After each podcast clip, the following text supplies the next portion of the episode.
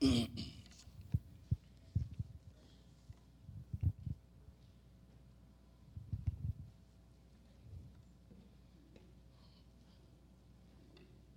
fun to see all the, the little kids run out of here. It's good to have the, uh, the Davidsons with us today. Welcome. Thank you for joining us. God bless you on your many uh, travels and tribulations that you'll be going through as you move.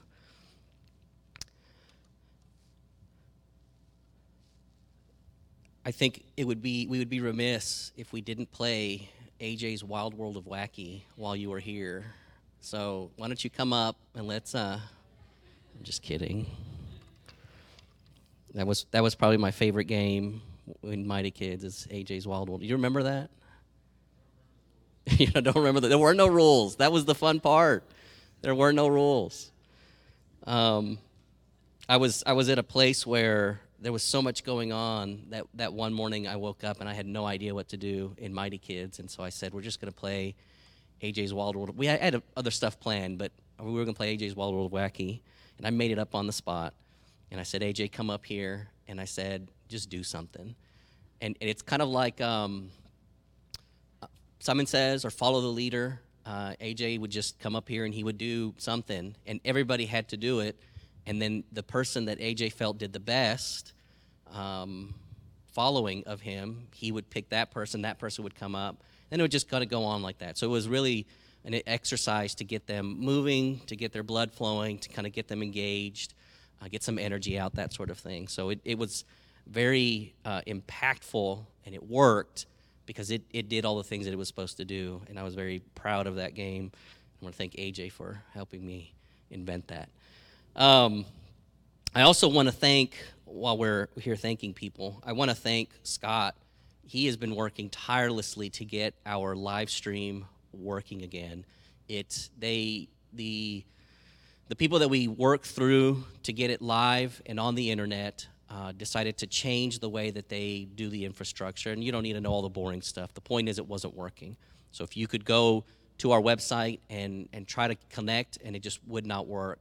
So he's been working these past few weeks to get it back up and running, working with their support, talking to a bunch of people, and, and just not making a whole lot of headway. And today he, he was finally able to fix some of it. It's, it's interesting because it works sometimes, worked during the week when we were doing radio did not work on Sundays for whatever reason. It worked Sunday morning for Sunday school, but didn't work for, for the service. So, again, he's been working really hard to get that up and running. He, he thinks he got a solution. There's probably more work to do, but, but the point is, I just wanted to thank Scott because he's been working really hard to get that done. So, thank you, Scott. Um, and then finally, I, I, have to say this because I, I wrote it down. Uh, you were talking a minute ago about Jesus going to hell and, and how he got the keys of that kingdom uh, to show his dominion. And so, all I was, because AJ's here, all I was thinking about was Navy SEALs and him going into hell and this montage of things that Jesus did to, uh, to get those keys. So, anyway, that's how my brain works. All right. Turn in your Bibles with me to 1 Corinthians chapter 12. Uh, and if you don't have your Bible, there's one in front of you. And if you don't want to grab your Bible, there is a sheet that has the scripture on there for you. So we make it really easy here at this church for you to read with us. 1 Corinthians chapter 12, verse 27. Now you are the body of Christ and members in particular. And God hath set some in the church, first apostles, secondarily prophets, thirdly teachers, after that miracles, then gifts of healings, helps, governments, diversities of tongues all you teachers in here, you feel like a third, don't you? Sometimes you're not even first, you're third. I, we have been talking about the fivefold ministry these past couple of months. We've, we've brought it back. We, we've started that a long time ago as part of the foundational message of this church. And um, most recently, Pastor has felt strongly that we needed to we've always activated and we always had Saturdays and stuff, but he wanted to bring it back and, and resurge the things that God was doing in the fivefold or through the fivefold in this church. And so I was, as I was praying about what I needed to speak on today, I just kept feeling this, this idea that the fivefold is something that I definitely wanted to talk about. When you think about the church, the building itself is a place where you go to to worship, to fellowship, to come together, um, to to give obeisance to to God. So we think about church in in our limited capacities as this building and what we're going to do inside of it. Uh, it's interesting because there's many people in our network that don't have a a church building, but they op- absolutely have a church, whether they're a prayer group, or they, they meet at a, a hotel or a conference center. Uh, sometimes they meet at, at people's different people's houses. Sometimes it's their own house every single week. So we know we know that there are churches that are part of our network that are out there that, that don't necessarily meet in a building like this. We all know this. We've we've seen it before. We all recognize that.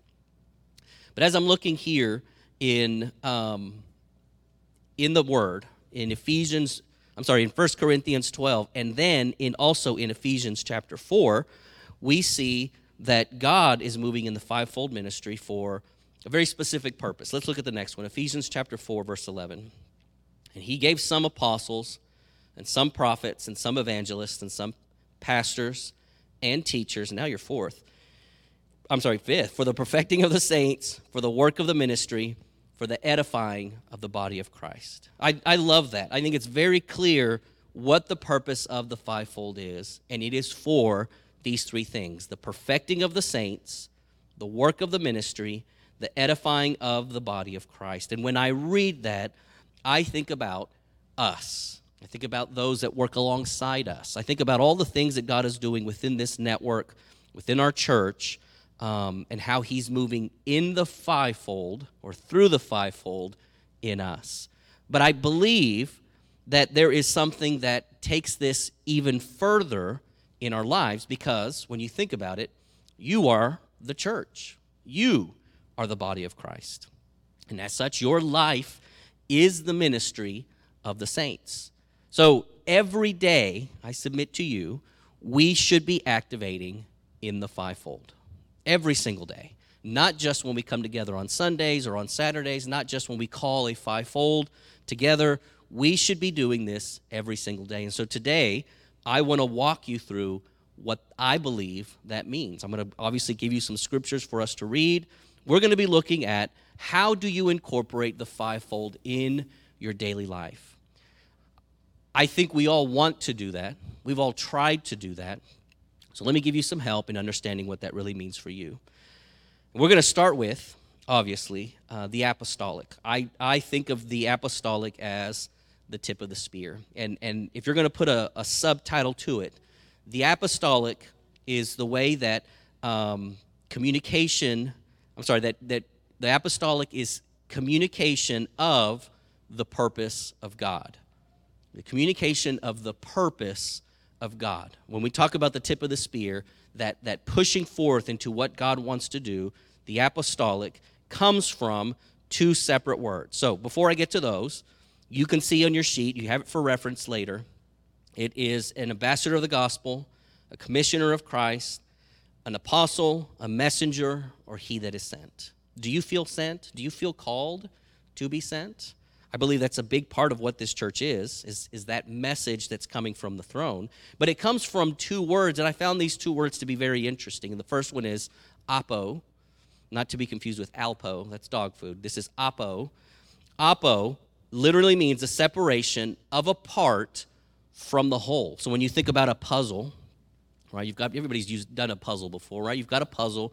You take one of those pieces out and you move it somewhere else. That that little piece becomes the apostolic. Stello means to set, place, set in order, or to arrange. So when you really think about what is the apostolic, it is someone or something that has been pulled out from the whole separated, and placed in a very specific place. We talk about Terrio here in this church. Uh, in the Saints Network, we talk about our established place. The apostolic is somebody, or the apostle is somebody who has been taken from the whole, separated, and put into a different place. There is a consecration that comes from the apostolic.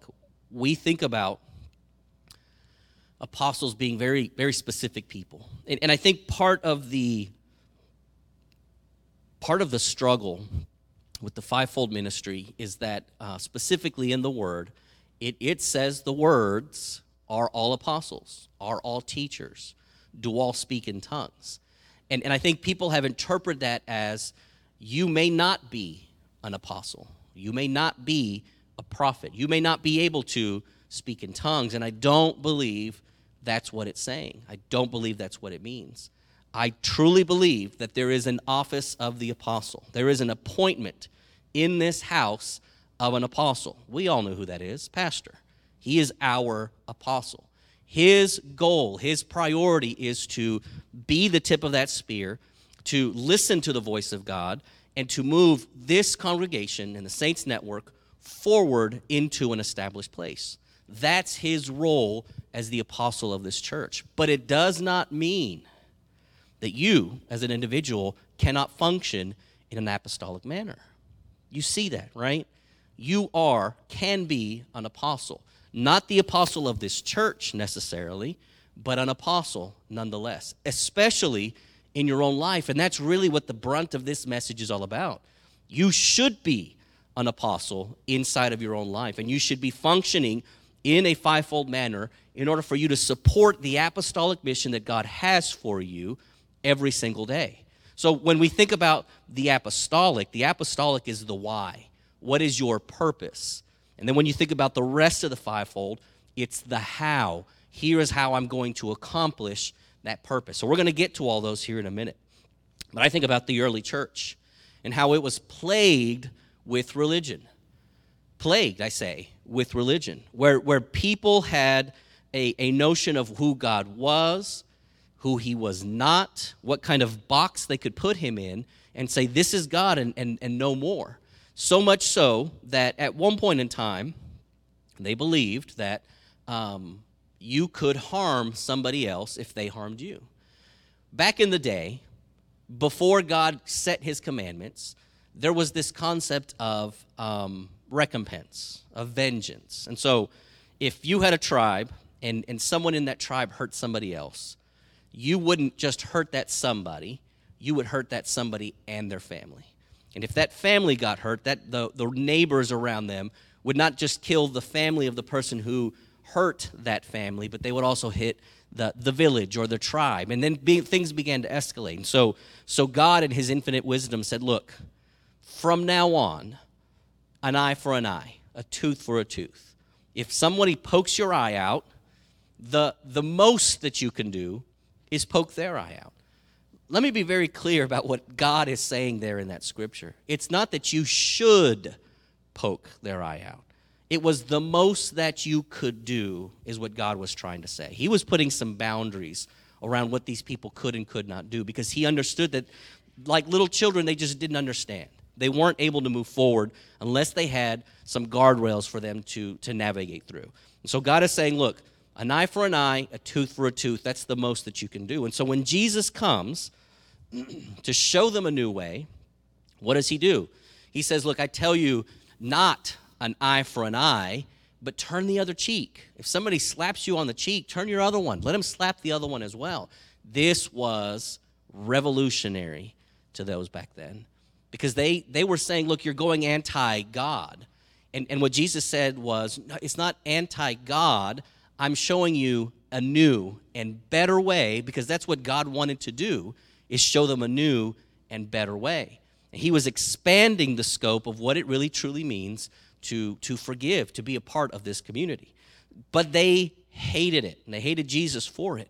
Jesus was trying to show them this new and better way, and they were completely against it. So much so that he says in John chapter 13, A new commandment I give unto you, that you love one another, as I have loved you, that you also love one another. By this shall all men know that you are my disciples, if you have love one to another. He expanded the concept from hurt one another to love one another, forgive one another. If someone has aught against you, forgive them. Go ask for forgiveness. Go work through it before you come and do your prayers.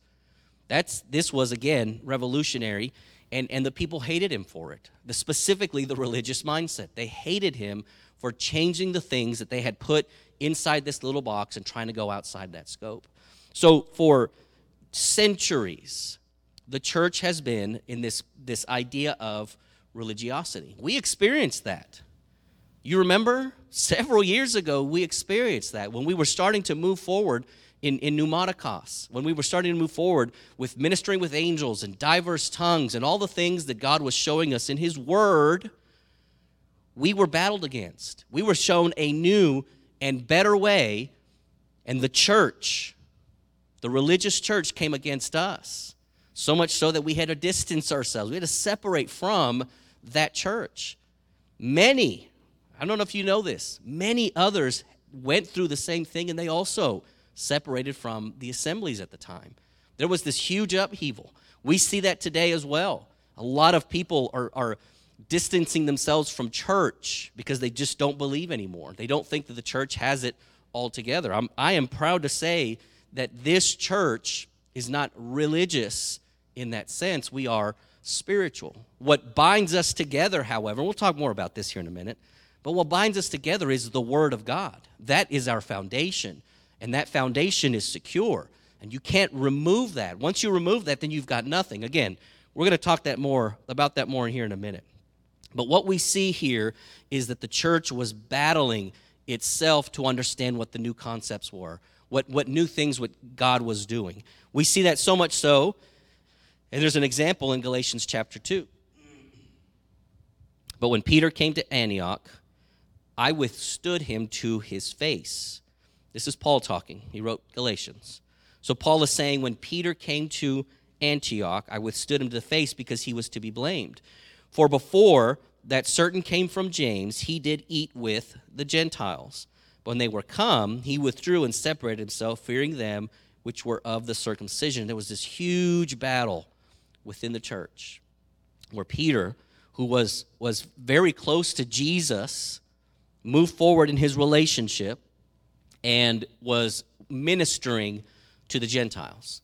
He was working with people outside of the religious community, outside of the Jewish community. So as he's ministering to these people, um, all of a sudden James and his cohorts come over, and, and they have now become, again, super religious. They find their tradition, they find their box, and they sit in it. And, and James comes with his cohorts, and he's saying, Look, this, this is wrong. You are eating and talking and, and drinking with people who are uncircumcised. And, and that's not good. They need to change their ways. And Peter began to distance himself from that because of James. And so Paul, who again did not was not a disciple, did not know Jesus in that way, opposed him.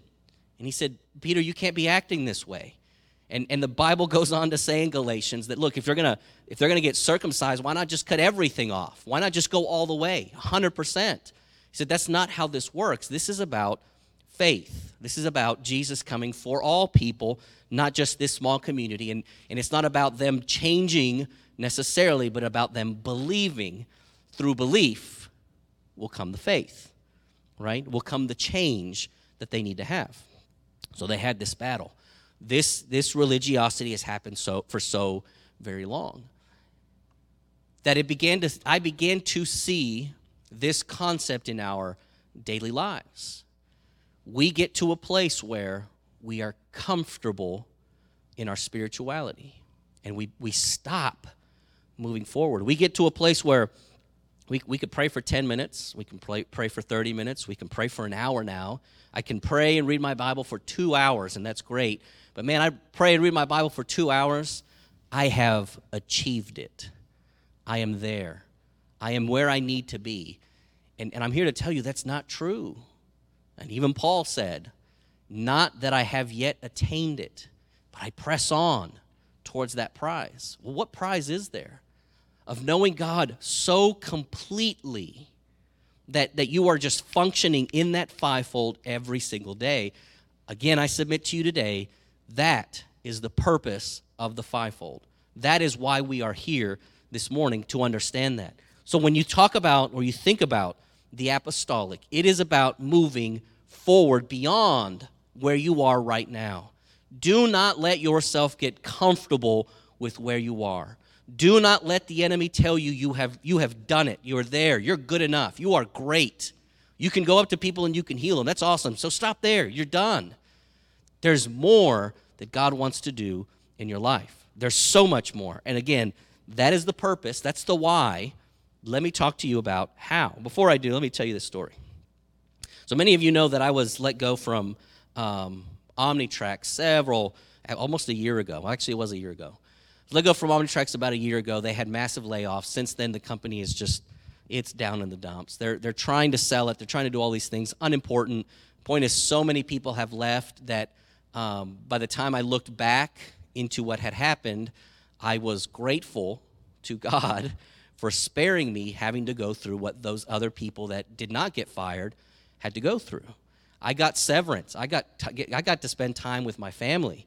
I was able to, because of the severance, just kind of lay low for a while. Now, I'll, I'll admit at the time, I wasn't thinking that way. I was thinking, man, I just got laid off. Lord, what's going on here? And, and it, was, it, it was a horrible feeling to go through life thinking that you are expendable, that you're not important, um, that, that you have no value. And that's where my mind went immediately when I got laid off. But uh, again, looking back, I see that I was spared from having to deal with all the things that those other people dealt with. And so I thank God. It's a, it's a great testimony. I eventually found another job. I did some consulting work in between, found another job, and um, I worked there for about six months. And I told my boss at the time, What you're asking me to do, I, have done before, and, and I was actually moving towards more of an, a, a director position because of it, because I'm, I'm basically dictating how training and documentation works at the company. There's nobody telling me what to do. I'm telling them what to do. How is that not a director level position? That was my argument. And so I kept telling my boss this, and they moved me in that one role. I moved, I think, between three different managers in the span of a week um, because they don't know what they're doing. There's a startup. So, so they finally put me in a place. The, that manager that I finally got, I told her, you know, here's, here's my position, here's what I want to do. And all that to say, eventually I was let go because she didn't know what to do with me. This happened um, in June. And I didn't know what to do because, again, here I am, let go, I'm, I'm out of a job. About a month ago, let go, out of a job, and, and I was frustrated.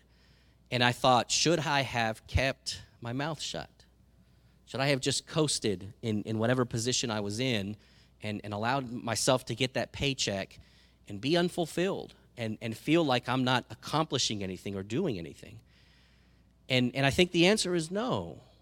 No.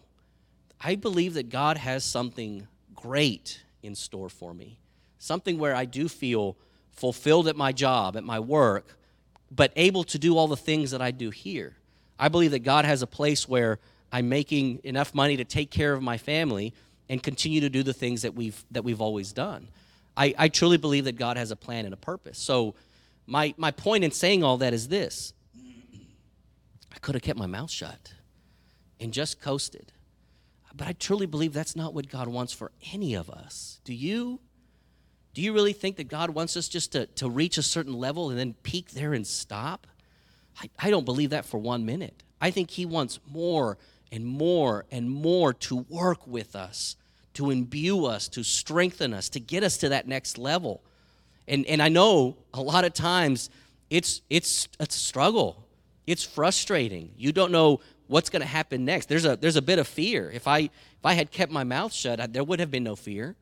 I could have just stayed there. But, but I knew that God wanted more for me, more. And so I was pushing for that more, pushed so much so that I got let go, but I was pushing for that more. And there's a fear associated with that, I believe. People don't want to push because they don't want to be let go. They don't want to hit that barrier, hit that wall. Understand that is the apostolic.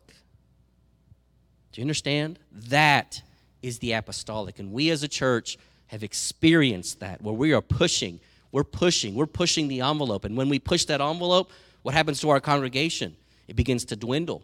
You don't think that pastor has fear that the more he pushes, the more people will go away? Absolutely. But, but what I see here uh, across the aisles, out there in our network, and the people that, that um, pray with us, the people that work with us, are solid, grounded people who want to push that envelope, who have that apostolic nature within them, and, and we are doing amazing things. We, we're going into the nations, we're changing lives. We're opening up things in the spirit realm that have never been opened before in areas across the world. That is what you are doing with your intercession with the apostolic. And so I encourage you today don't stop pushing that envelope. Well, what does that mean for you? Let me, let me say this real quick, though. So I will ask for your prayers. I have a, an interview tomorrow um, with a company, and, and it's, a, it's a great position. It's 100% work from home. I am not asking you to pray for me to get that job. Let me be very, very clear. Because if I wanted you to tell me, or I wanted you to pray for me to get a job, it was when I interviewed with Samsung because I could have got TVs really cheap. That would have been awesome. So, no, no. I, I would have loved that Samsung. Anyway, so don't, I don't, I'm not asking you to pray for me to get the job that I'm going to interview for. I want you to pray for me that I will have the, the peace of God for whatever He wants for me next. And whether that's the job that I'm interviewing for, or if it doesn't come for another couple of weeks, another couple of months, pray for my faith. Pray for my steadfastness. Pray for my um, open eyes and ears and heart and spirit to see what God is doing. Because just like that Omnitrax thing, where I was like, God, what are you doing? And I can look back now and say, oh, that's what you were doing. I want that now so I don't have to worry about it or don't have to get it in six months. That's what I'm asking for your prayers for. If I get the job, great. But more than anything, pray for those things. When we think about the fivefold ministry, the, the apostle is the why, the purpose, the here's what we're doing. The prophetic is how you hear the desire of God what he wants out of this. So if the apostolic is the why, the prophetic is part of the how, the hearing. Here's the desire of my heart. Here's how I want you to be. The word prophet comes from the Greek prophetes. It's a foreteller, an inspired speaker, one, I love this, one who, moved by the Spirit of God, and hence his organ or spokesman, solemnly declares to men what he has received by inspiration. Amos 3 7, we read, Surely the Lord God will do nothing but reveal his secret unto his servants, the prophets. When you are a prophet, God reveals to you the mysteries, God reveals to you the secrets. If you do a study on prophets, if you look at the prophets in the Word, it's, it's amazing how crazy those guys were guys and gals, there were women prophets too, but it's, it's amazing to see just how crazy those people were. There's, there's a list in the back of your sheet. If you'll turn it around real quick, uh, you'll see Jeremiah was wearing yoke bars as he spoke to the nation. Basically, the message was, You are yoked. Yoke bars are the things that they put on uh, oxen to get them to move at the same time because each animal is different. Each animal is a different size. So when you put two oxen together, a lot of times one would either move slower or faster, one might be taller or shorter. This yoke bar, what it did was it stabilized everything. It made everything kind of even so that regardless of whether whatever speed one was moving, the other one was either pushed by that yoke or held back by that yoke so that they were moving at the same time. That's where we get the concept of do not be equally un, do not be yoked with an unbeliever, right? You've heard that passage. Do not be unequally yoked. It's basically saying if you are living a life where you are a Christian, you've got all these, these, these great things going for you in the kingdom, but you yoke yourself to someone who is falling behind, who is backslidden, who is not wanting to move forward with the things of God, guess what's going to happen? They're going to pull you back. You might be pulling them forward, but they're going to hold you back. And so the Bible says be very careful of that. Do not be unequally yoked. That's where we get this concept. And so Jeremiah was walking around with yoke bars, and he was telling the people, do not be unequally yoked. But he was physically doing this as a prophet. Hosea ended up marrying a prostitute, and he named his children. Can you imagine naming your children this? Unloved and not my people. I look at Caleb, looks just like AJ. It's amazing. Can you imagine Davidson's running around and saying, Unloved, come here, unloved, come here? Can you imagine that? Not my people, I told you not to touch that. Those are some weird names. Unloved and not my people. Why did he name them that? Well, later we find that he names them unloved and not my people to show that God loves the unloved. Isn't that amazing? Would you name your child unloved just to prove a point? I don't know. But he named them unloved and not my people so I can show, the Bible says, so I can show that these this not my people are my people, that I will bring them into my family. Hosea went as far as to name his children unloved and not my people to prove a point. Elijah, the prophets of Baal, he, he was, man, he was he was flamboyant when it came to his miracles. You pour more water. Guys, come on. Maybe your, your God is asleep. Why don't you cut yourself and, and, and cry a little bit more loudly so that your God can hear? No, no, look, put more water, more water, more water. He was showing that God is God, but he was doing it extravagantly. Prophets are weird people. And I'm, I'm asking you today are you weird enough? Are you doing the things that God has asked you to do prophetically? What is prophecy. Here's, here's, the, here's the thing that I think I struggle with. I don't want to say the most, but a lot with is trust in myself. Trusting that I can hear the voice of God. I think a lot of people struggle with this. Am I really hearing the voice of God? I remember a time there was a, a young lady that came to our church while I was in college. She, she attended college with me, and, and I brought them to our church. Um, you all probably remember a lot of young ladies came to our church um, because they either knew Dan or knew me. So they were here, and one young lady, um, very beautiful voice, uh, considered herself a prophetess. And I remember her telling my sister, who at the time was starting to move away from, from the Lord, but I remember her telling my sister, God told me that you're going to be my roommate in college because she wanted her to go to Southwestern with us. But so she told her, God told me you're going to be my roommate in college. And, and I remember hearing that and thinking, that's, that's unfortunate because you're pressuring this person to follow the quote unquote mandate of God without them feeling that call for their own life. And you're basically putting sin on them by saying, if you don't do what I just said, you're going against God. How do you know that's really what God wanted for her life? Maybe He did. Maybe He wanted her to go to Southwestern. Maybe he wanted her to be that, that young lady's roommate, but I don't think it was fair for her to say that to her in that way because now all the pressure of following God is on her. Now, if God tells you something, hey, I'm, I want you to be her roommate, and you ignore that, that's, that's totally different, right? But for you to say something like that, I think that that, that really opened my eyes to be very deliberate in what I say and how I say it when it comes to the voice of God.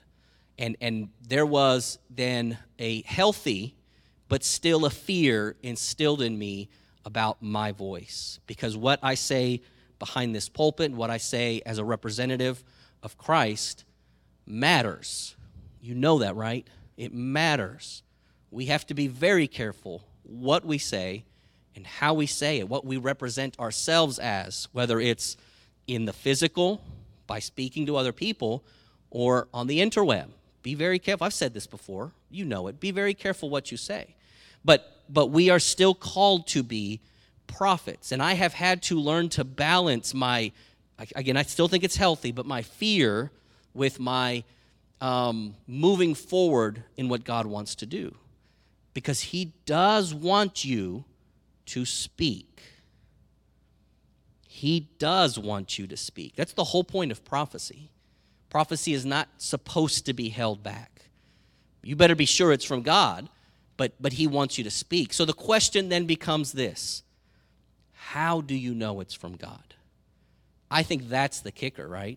How do you know that what you're hearing is from God? And I'm going to tell you the answer next week. I'm just kidding. I'll tell you right now it's through practice and relationship. Practice and relationship. I remember um, a we were at a, a conference church in, in Switzerland or France or somewhere abroad like that, and a, and a man in a wheelchair came over. Um, and and he was just praying in the spirit. I could tell he was going through a lot, um, and I wanted to, with all my heart, go up to him and say, um, "Silver and gold have I none, but what I have I give to you." In the name of Jesus Christ, rise up and walk. I wanted to so bad say that. And, and it was so it was so impressed on me to do something like that that I could feel my body trembling from holding myself back but wanting to move forward. And I felt this strongly, not that I should say that, but I felt strongly that I should go and pray for him. Pray for him. And so I struggled, and I, I, I will admit I did not end up praying for him. I didn't because I was scared.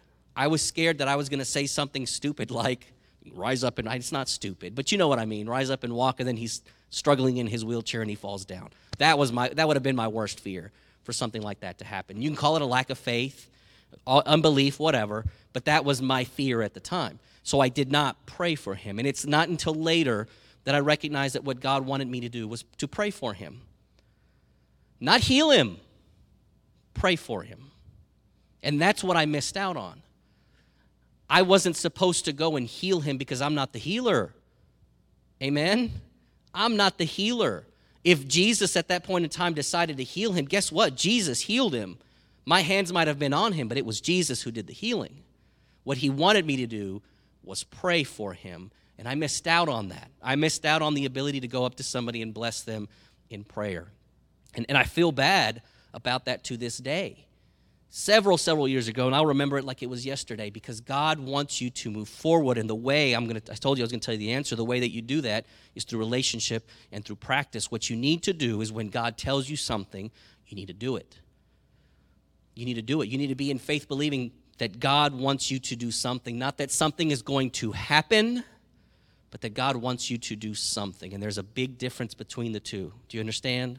There's a big difference. He's not asking you to go and heal people. He's not asking you to go uh, lay hands on them so that angels will appear, or gold dust, or whatever all those things were. He's not asking for you to do that. He's asking you to be obedient. And that, when you start doing that, you're going to get a sense of what's going on in your life. I have heard a couple of testimonies of people saying, I, you know, I was just obedient and I did that. And, and maybe nothing came out of it, but maybe something did. That's when you start to gain that confidence in yourself that God is doing something in, in my life and the life of those around me. That is the fivefold. When you start moving in a fivefold manner, you begin to understand that God is moving in this world apostolically through you, through the fivefold. That is the purpose of the prophet. Listen to this Numbers chapter 12. And he said, Hear now my words. If there be a prophet among you, I, the Lord, will make myself known unto him in a vision and will speak unto him in a dream. My servant Moses is not so, who is faithful in all my house. With him will I speak mouth to mouth, even apparently, and not in dark speeches. And the similitude of the Lord shall he behold. Wherefore then were you not afraid to speak against my servant Moses? I love that story. It's a great story. It's, it's Miriam and Aaron, and they're rising up against Moses, and they're saying, Why is Moses always bossing us around? We, we hear from God just as much as he does. Why is Moses the one that's in charge? And, and they, they got together this, this group and they said, you know, we're, we're going to rise up against Moses and tell him to, to shut his face. Shut your pie hole. We're going to be in charge now. And so they go up, they, they get this posse together, they go up to Moses, and, and God speaks for Moses. And he says, y'all need to back off. Because with you all, I speak like I do with the prophets. I give them dreams, I give them visions. And, and that's important. We're going to talk about that here in a second. That's important. But with Moses, with him, I speak face to face, mouth to mouth. With Moses, it's different because he's my mouthpiece. And I need you to understand that. So, so why are we reading this? Because understand that you may not hear the voice of God so thunderously loud and clear that you know that you know that you know that it's Him. You may be getting the dreams and visions, and that's okay. He's still speaking to you but you have to start to recognize them, and that's important. The teacher. How are we doing on time? Oh, we're great. The teacher communicates the laws of God. If the, apostolic is the why, the purpose, if, if the prophet is the, the desire, here's what I want, then the teacher is the here's what it is. This is the law. This is how it works. And a big part of that is integrating belief and practicing it. And it's something that the, the early church didn't necessarily know how to do. They struggled with it. They, they understood eye for an eye, they didn't understand how to love one another. what we look at, 2 Timothy chapter 2, verse 1. Whereunto I am appointed a preacher, an apostle, and a teacher of the Gentiles. For the which cause I also suffer these things. Nevertheless, I am not ashamed, for I know whom I have believed, and am persuaded that he is able to keep that which I have committed unto him against that day. This is so important, especially now as we struggle in this nation with, with all the things that we're in this world, really, all the things that we're struggling with. Um, and, and the, the battle that we're having with, with the, the Democrats and the Republicans, with the conservatives and the liberals, there's, there's no right answer when you think of it from that perspective.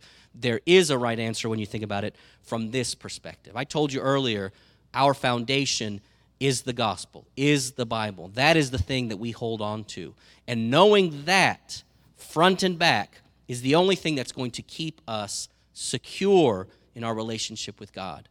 Because once you remove that, you have nothing to stand on. And it is scary, scary to see the people who have left, who who are no longer part of either the network or a, a church body or whatever you want to call it, and how they are adhering to things that are that are extra biblical, who are outside of the Bible. Because there is no foundation there. You can do and say whatever you want, and that is extra biblical. You think about um, you think about it this way if you believe that the Old Testament, because Jesus came, is now moot, gone, you don't need it anymore, what you are dismissing is the foundational character of God working with humanity. You, you miss out on all the history, all of the admonishment, all of the work that He did to get us to where we are today. So, so I truly believe you cannot dismiss the Old Testament. Jesus said, I new covenant I give to you, but he didn't say a new covenant and let's destroy the old thing. He said, I'm going to give you a new way of thinking that supports what we've tried to tell you through the Old Testament. If you then dismiss the New Testament and say, look, these are just, they're just men, men that walked with Jesus, maybe, but flawed men who had their own problems, so we're going to dismiss most of the New Testament because they didn't culturally understand what's going on today. Have you heard that argument? That was for back then. It was a different time in a different culture. And they don't understand what we're dealing with now, and this is a totally different place and time. And so we have to think of things in a new way. If you dismiss all of that, then you lose out on the character of Jesus and the character of the Christian church. And I don't believe you should be doing that either. Then there are some that go as far as to say that um, even the words of Jesus himself were flawed because they were written down by somebody else and it's not necessarily him saying it. Well, then you've just dismissed the entire Bible, right? So then where is your foundation on who God is and, and, and what he does? There's, there's that saying right now love is love, right? God is unconditional love. God is love. So love is love to talk about a, a specific community. How can you quote Scripture and use Scripture when you have already dismissed Scripture. It's not logical, it's not reasonable, it doesn't make sense. You can't pick and choose what you want because it doesn't work that way. If you're going to dismiss the Bible, then dismiss the Bible, and then guess what? You can no longer call yourself a Christ follower. That's, that's my soapbox. I'm off it now. I want you to understand you have to know Scripture. I love that our pastor, and this is, this is the thing that has, that has strengthened me the most here as part of this church. I love that our pastor relies so heavily and exclusively on the Word of God. Anything that we, we talk about from this pulpit, anything that, that is preached from here, has its foundation in a deep study of the Word of God. It's not some extra biblical work from someone else. He, he references other people, sure, but those aren't the foundation. The, everything that comes from this pulpit is from Scripture. That is the foundation. And that's the only way that we're going to be able to combat this world. We see in Luke chapter 4 where Jesus, and it's not up there, it doesn't, it doesn't need to be. We see in Luke chapter 4 where Jesus goes up to the mountaintop. He's been fasting, he's hungry, he's tired, he's tempted by the devil, and the devil keeps attacking him. You remember the story? Keeps attacking him. And what does he do? He quotes scripture. The Word of God says this. The Word of God says this. And he keeps combating the enemy with scripture. And that's the only way that we are going to be able to combat the enemy. So, excuse me, I encourage you, as, as great as pastors' books are and as, as foundational as they are, rooted in the Word of God, you need to be studying the Word of God for yourself as well. Yes, read the materials. They are a great launching point into the deeper understanding of what God is doing. But if you are not studying, if you are not consuming, if you are not integrating Scripture into your life, then you're going to run into issues. That is what the teacher is all about. So here's the thing with the teacher. Talked about the prophet and how you need to be practicing your relationship, how you need to be practicing your listening, right? With the teacher, you need to be practicing your teaching. Well, what does that mean? I've always loved, or I'm sorry, I've always learned that you learn best when you teach it to somebody else. Have you heard this? You know that. You learn best when you teach it to somebody else. So if you're relying on, on in your conversations on, hey, Pastor wrote a great book on on the fivefold friend, you should go and read that. If you're relying on that conversation, go go read this for yourself. You're doing a big disservice to yourself on what God wants to do in your life. Because by you sharing it, by you understanding it, by you by you saying it out loud to somebody, you learn even more. It expands your vocabulary spiritually to be able to fight, battle the enemy and the things that the enemy is going to come across with. This is your sword. This is your defense. That's the teacher. We're almost done.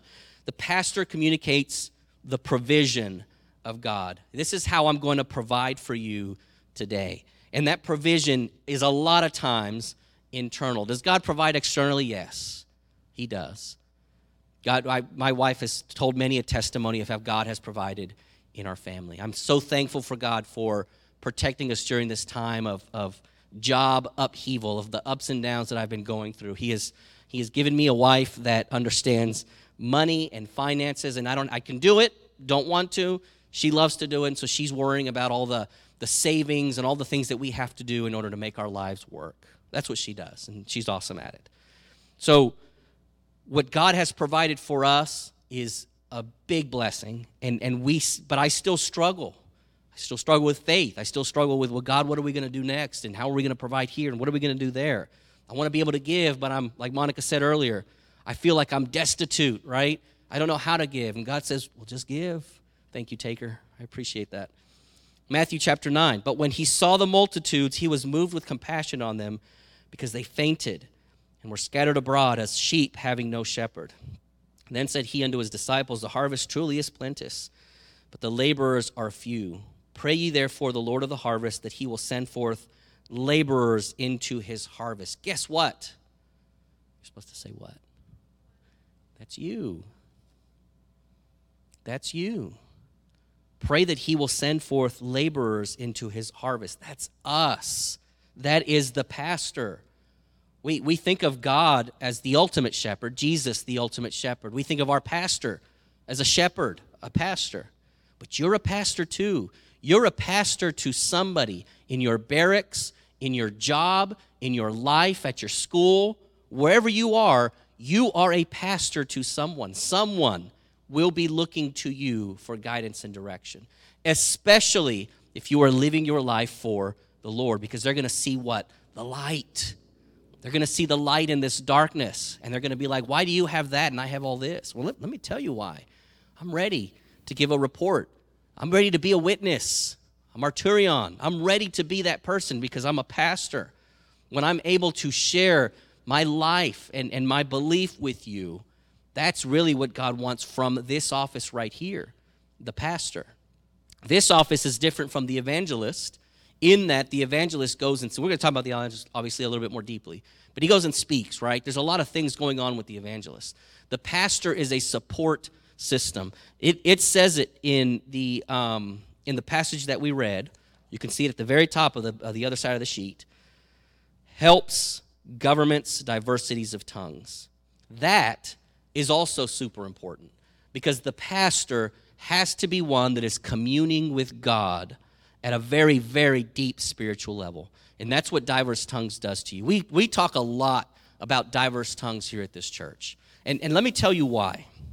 When I first got saved, I remember right there, June 21st, I was 15 years old at the time, and I did not know God in any way, shape, or form grew up Catholic. I knew there was a God. I believed there was a God. My parents talked about God. We might have gone to church every once in a while, but I didn't know him. I didn't want to know him. I didn't think you could be known. So I was just living my life. And then when I got saved, I, I got saved because whatever play they were putting on up here basically said to me, You can be as good as you want to be, but you're not going to go to heaven because good people don't go to heaven. Bad people certainly don't go to heaven. The saved go to heaven. And I was like, Well, I'm good but I'm not going to heaven, so maybe I should get saved. And something inside of me just clicked. It understood that, hey, you're supposed to be up there. You're supposed to know God more intimately. So I got saved. I stood up, came to the front, I prayed the sinner's prayer, I joined the youth group, I did all the things that I, that I felt that I needed to do as God was working through me in all of this. And, and, and through all of that, I, I feel like I was lucky or blessed in, in the growth that this church was going through. At the time, the, the youth pastor, Dan, was doing all these amazing things with the youth group. He was, he was raising us up.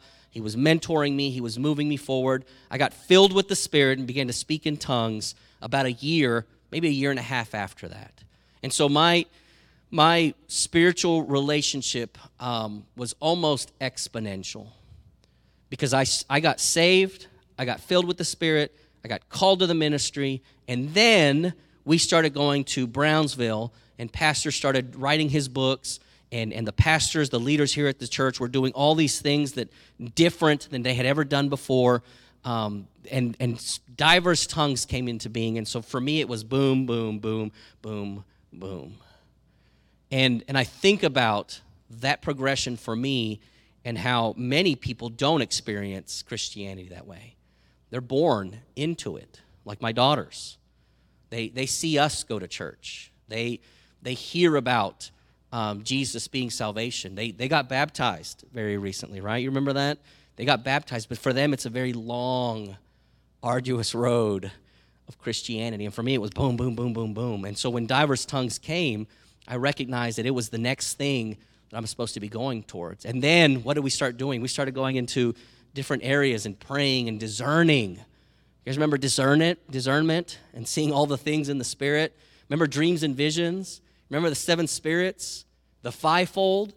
Think about all the things that this church has gone through and the progression that God is taking us through, going into the nations now. This is a work that God is doing here in this church, and for me, it has been immediate. For some of you who have been here for a very long time, it's been this long time period of, of struggle and, and growth and moving through what God is doing. Very different from person to person. But the thing I think was the most impactful in this church was diverse tongues because it was a personal thing that you could do to propel your spiritual life forward. And I feel like we don't do it enough not as a church, because obviously you, you hear Monica come up here and say, hey, we got to do diverse tongues. We got to do diverse tongues. You hear pastors say, we got to do diverse tongues.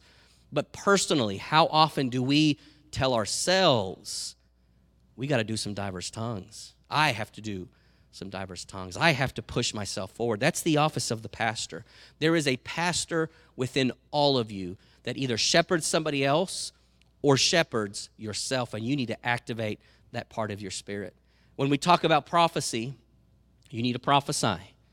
Listen to the Lord and speak it. When we talk about teacher, you need to read your Bible. You need to study that thing. You need to know that thing. When we talk about the pastor, you need to encourage yourself and push yourself forward Because coming every Sunday or listening to the message every Wednesday or the radio of the week is not enough. You have to push yourself forward. The office of the pastor is for that reason. Encourage yourself in the Lord. Diverse tongues is that encouragement. Finally, we're almost done. Finally, evangelist communicates the love of God. The love of God. That's, that's what I feel that the church is missing today. Not this church necessarily, but the church in general is missing this. It, the evangelist reveals Jesus through words, works, and wonders. We see, we see miracles happen. We hear testimony of things happening in this church. But, but let me tell you what true love is. Did you know the word unconditional love does not appear in Scripture? Did you know this? It does not appear in that form in Scripture. Do we know that?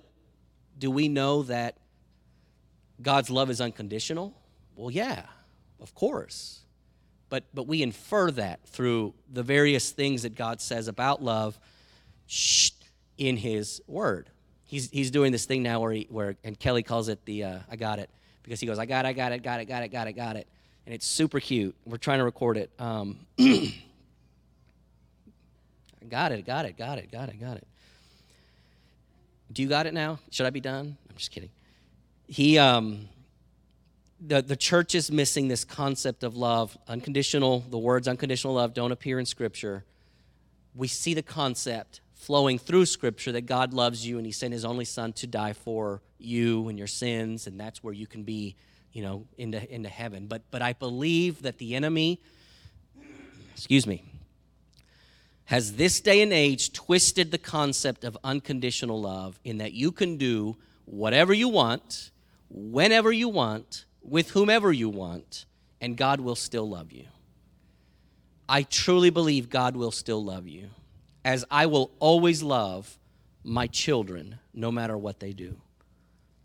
No matter what, I will continue to love my children. If they are, if one of them grows up to be a psychopathic murderer, I'm not going to tell you which one. But one of them grows up to be a psychopathic murderer. Will I still love that child? Absolutely. I will visit them in prison. I will watch them get the needle or die by hanging or whatever they end up choosing. You can choose now. Did you know that? I don't know that. I just said it, but it's cool. But whatever they, way they choose to die, I will be there when they die because I will love my children forever. I will be severely disappointed that I am in the news having to explain my child's problems to the world, but I will still love them. But love and disappointment, you know, are two different emotions and they can live together. They can. I believe that God loves us. I believe that God loves me. I believe that He loves me unconditionally. But I also feel regret and disappointment in myself when I know I have done something that I'm not supposed to do even though I know God loves me. I don't feel like, hey, I did something bad. I have sinned, either through commission or omission. I have sinned, and you're okay with it, and you don't care. And it's perfectly fine because you love me anyway. So I will continue doing what I'm doing. That's, that is the definition of unconditional love in the world today. That regardless of what you do, God's going to love you. And so it is okay. Let me tell you, it's not okay. And, and let me prove it to you. But, you know, of course, if you don't believe in, in Scripture, then it doesn't matter. But, but let me prove it to you. 2 Timothy chapter 4. I charge thee, therefore, before God and the Lord Jesus Christ, who shall judge the quick and the dead at his appearing in his kingdom. Preach the word. This is, this is about the evangelist, by the way. Preach the word. Be instant, in season, out of season. Reprove, rebuke, exhort with all long suffering and doctrine. For the time will come when they will not endure sound doctrine but after their own lust shall they heap to themselves teachers having itching ears. And they shall turn away their ears from the truth, and shall be turned unto fables. But watch thou in all things, endure afflictions, do the work of an evangelist, make full proof of your ministry. Man, isn't this true today? People having itching ears and jumping from teacher to teacher to teacher and saying, What, what is this guy saying over here? Oh, what is that saying over there? And they're jumping from place to place and, and losing this foundation of Scripture. And they're saying, oh, unconditional love. Oh, love is love. All of these things. What is love? What is the, the gospel? What is the message that God tells us? Well, He says it right here reprove, rebuke, exhort with all long suffering and doctrine. Let's look at these words, and then we're done. I promise you. Let's look at these words reprove, reprove.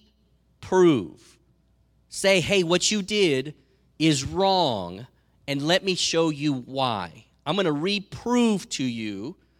That's the foundation of that word. I'm going to reprove to you why what you did is bad. And then I'm going to rebuke you. Recognize individually that you have done something wrong. I rebuke you.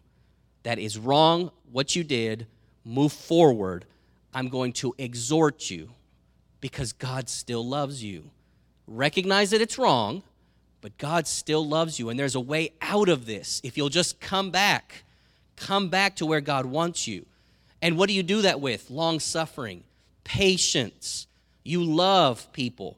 You don't love the sin, but you do love the sinner. And you say, Look, I, I'm, I'm here for you. You keep messing up. God keeps forgiving. He wants you to stop, but He still forgives you and He still loves you. But you got to stop. I'm going to reprove, I'm going to rebuke, I'm going to eh, admonish you, exhort you to come back. And I'm going to do it with patience. That's really where love comes from, is that patience. And I'm going to do it with what? Doctrine. Man, that's so important. Let me show you where in Scripture, our foundation, where in Scripture it says that this is wrong. Many people don't believe that anymore, and I think that is the downfall of our society. The Scripture is no longer, even for Christians, Scripture is no longer the foundation by which we adhere. If you do not have a foundation, then you are building your house on sand. That's, that's basically what the Bible says. You're building it on sand and it can crumble at any time because the newest, latest, flashiest thing can come up and destroy that thing, and you're going to have to start over over here. And I've seen that happen, and it's, it's the saddest thing to see an individual who has devoted their life here but, but has let go of Scripture and has started moving forward into other things. God bless them and touch them and bring them back to your right standing. We have to have a foundation or we are nothing. But, but here's the thing last thing we're going to say. I found this in my Bible. It, it is not Scripture, just, just so you know that. This is not Scripture when I'm about to read at the bottom of your page. It was found in my Bible but not scripture. Everybody understands what that means, right? It was just written by somebody. It was found at the end of 2 Timothy, and it says, The second epistle to Timothy, ordained the first bishop of the church of the Ephesians. It was written from Rome when Paul was brought before Nero the second time. And I put that in there because I wanted you to see something. And, and I needed to see this for myself. We, we all struggle we all go through it. Why, why you got to give me the business? We all feel that sometimes. I'm, I'm struggling, Lord. I don't know what's going on. And I, I think about the Apostle Paul and everything that he went through in his life. And, and you really don't see it unless you're reading between the lines sometimes of Scripture into the life of the apostle. You, you don't see the struggle that these, these disciples went through. You don't see the, the, the passion that they had, and you don't see the fire that came against them because of that passion. You, you hear about it, I'm telling you, about Peter and Paul having this, this argument. I withstood him to his face, the Bible says. That, that, that's not um, nice words. That, that's a euphemism for how angry he was. I withstood him to his face. We basically had a yelling match about what kind of Christian do you want to be, Peter? That, that you're doing all of this stuff. No, stop it. He rebuked him in love. You see this struggle that they had because they were trying to figure it all out. Paul was trying to figure it out. This is the second time this, this comment says, the second time that Paul was put in front of Nero. Do you know what that means? It means he was put in jail. It means that he was taken out from a comfortable place, locked up, and then he was going to have to appear before Nero. And so, what did he do to pass the time? He grumbled and complained. I'm just kidding. He wrote, he wrote letters to other Christians saying, Hey, Timothy, you got this. Hey, Ephesians, you got this. Hey, Corinthians, fix your mess, but you got this. That's what he was saying to all these people. And where was he saying it? While he was in jail. I thank God that I am not in jail right now. Not because I've done something wrong or anything, but because look at look at the life of Paul. He didn't do anything wrong except for preach the gospel, and that put him in jail. At one point, I can't remember if this is in Timothy or in Ephesians, but, but you'll read it, it's somewhere in there. Paul says, uh, I'm writing this to you, having escaped out of the mouth of a lion. I think the only person who can say that is AJ in this room. I'm just kidding. AJ had one line. I fought a lion. I, w- I was escaped from the mouth of a lion. What does that even mean? Does that mean that one day Paul was walking down the road? Sorry, Scott, I'm going to move. He's walking down the road, and all of a sudden, does that sound like a lion? Not really, okay. He's walking down the road, and all of a sudden, he hears this growl, and there's a lion there. I remember one time when I was little, we were walking home from Boy Scouts, which is three or four blocks away from my house and Ghostbusters had just come out. You remember Ghostbusters when it came out in theaters? Ghostbusters had just come out. And so the song was playing constantly on the radio. I ain't afraid of no ghost, right? They played that song a lot. And so I was quoting that song. I was my family was walking up. I was walking pretty far behind them, maybe about from me to Amani, because I was just slow walking, thinking, and I started singing, I ain't afraid of no ghost because it was dark outside, very dark. There was no lights. I mean, this was back in the uh, in the uh, 80s, so no street lights or anything. Poor neighborhood. Walking down the road uh, on the street, I said, "I ain't afraid of no ghosts." And all of a sudden, this little yappy dog starts running after me, and I screamed so loud, and I started running away from this little yappy dog, only to recognize that it was behind a fence wasn't going to hurt me. And everybody started laughing at me because apparently I ain't afraid of a ghost, but I am afraid of a little dog. But I remember that. I remember running and being scared. And to this day, I still kind of fear like an animal coming in, like squirrels. Oh, I hate squirrels. They come and attack you. Uh, I remember that so vividly. I can't even imagine what Paul went through if this is how it happened, where he's walking down the road and all of a sudden he hears a roar and there's a lion a lion, the king of the jungle. They don't even live in the jungle. Why are they called that? Anyway, a lion out there about to attack him. And the Bible says that he says, and, and God delivered me from that. It could have either been that, or it could have been a, a situation where he was thrown to the lions and then he was saved.